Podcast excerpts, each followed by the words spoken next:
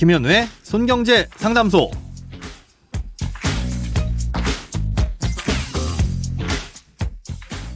새는 돈 맞고 숨은 돈 찾아드립니다. 손경제 상담소 김현우입니다.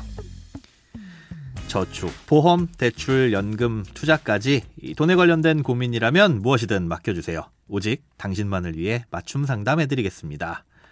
네, 오늘은 국민연금에 대한 고민을 보내주셨네요. 한번 들어보겠습니다. 안녕하세요. 손경제를 듣고 국민연금에 가입하게 된 애청자입니다. 제 배우자는 이미 국민연금에 가입이 되어 있고 저는 이제 막 가입을 했습니다. 그런데 둘 중 한 명이 사망하게 되면 고인의 유족연금을 받고 본인의 연금은 포기하거나 본인의 연금을 받으면 유족연금의 30%만 받을 수 있다고 하더라고요. 그렇다면 그냥 예전부터 가입한 배우자의 연금을 더 내고 이제 막 가입한 저는 차라리 다른 곳에 투자하는 게 좋지 않을까요? 오늘 처음으로 홈페이지에서 김현우 소장님의 얼굴을 봤는데 생각보다 훨씬 잘생기셔서 놀랐네요. 항상 명쾌한 답변 감사드립니다. 네, 저도 감사합니다. 궁금하신 분들은 홈페이지 오시면 보실 수 있습니다. 네, 고민을 풀어드리자면요. 음, 국민연금은 연금을 일정 기간 납입하고 계셨던 분 혹은 연금을 타고 있던 수급자가 사망하면 법에서 정해진 대상에게 유족연금이라는 걸 지급하도록 돼 있습니다. 유족연금을 받을 수 있는 유족의 범인을 대략 보면요. 1순위가 배우자, 그 다음은 25세 미만 또는 장애가 있는 자녀, 60세 어, 이상의 부모님, 뭐 손자녀 어, 등등의 순서입니다. 보통 뭐 부부가 같이 살고 있었던 경우에는 배우자가 받게 되는 게 일반적이겠죠. 어, 이 유족연금은 가입 기간에 따라서 지급액이 크게 달라지는데요. 만약에 10년에서 20년 가입했던 분이 돌아가시면 받으시던 연금의 50% 정도가 유족연금으로 지급이 되고요. 20년 이상 납입하셨던 분이 돌아가시면 받으시던 연금의 60% 정도가 유족연금으로 지급이 됩니다. 연금을 받으시던 분에 의해서 생계를 유지하던 분의 안정적인 생활을 위해서인데요.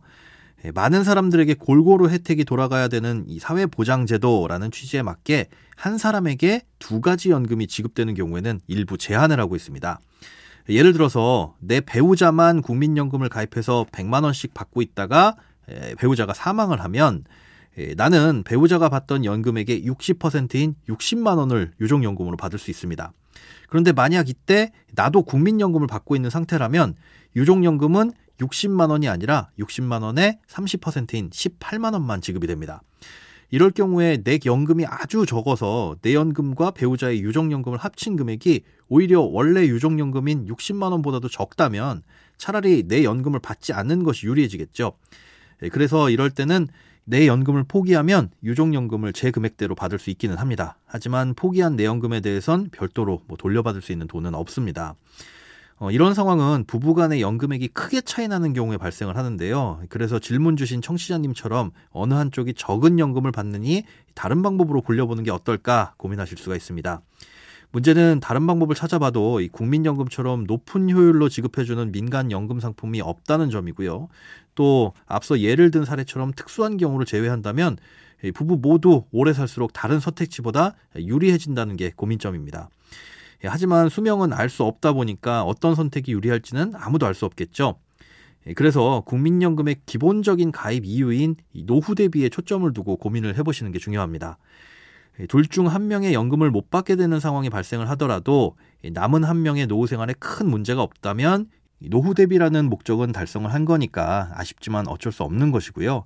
그렇지 않고 노후 생활에 만약 큰 지장이 생긴다면 국민연금 외에 다른 대안은 있는지 달리 투자를 해서 그 이상의 효율을 낼 수 있는지를 좀 꼼꼼히 살펴봐야 되겠습니다. 네, 오늘은 국민연금의 유족연금에 대한 고민이었습니다. 이렇게 크고 작은 돈 걱정은 누구에게든 있죠. 혼자 끙끙 앓지 마시고요. imbc.com 손경제상담소 홈페이지로 사연 남겨주세요. 여러분의 통장이 활짝 오는 그날까지 1대1 맞춤 상담은 계속됩니다. 돈 모으는 습관 손경제상담소 다음 주에도 새는 돈 맞고 숨은 돈 찾아드릴게요.